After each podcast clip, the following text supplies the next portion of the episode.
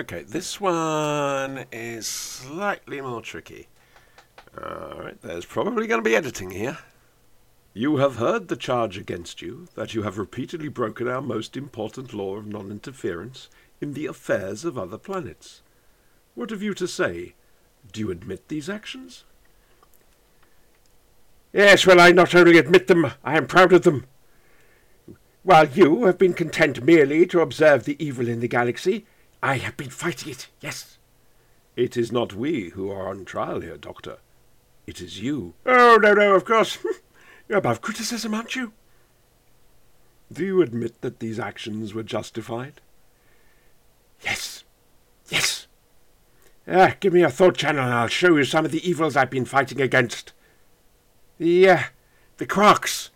Deadly robot servants of the cruel dominators, and, uh, well, they tried to enslave a peace-loving race. And then there were the Yeti, uh, more robot killers. Instruments of an alien intelligence trying to take over the planet Earth. All this is entirely irrelevant. You, sir, asked me to justify my actions. I am doing so.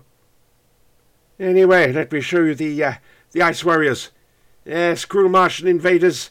They tried to conquer the Earth, too. As did the, uh, the Cybermen, uh, half creature, half machine. Daleks! Doctor, it's from your own thought screen. Hmm, yes, yes, of course it is.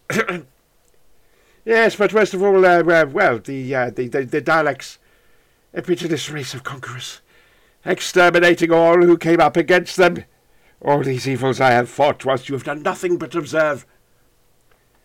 Yes, it's true I am guilty of interference, just as you are guilty of failing to use your great powers to help those in need. Is that all you have to say? Well, isn't it enough?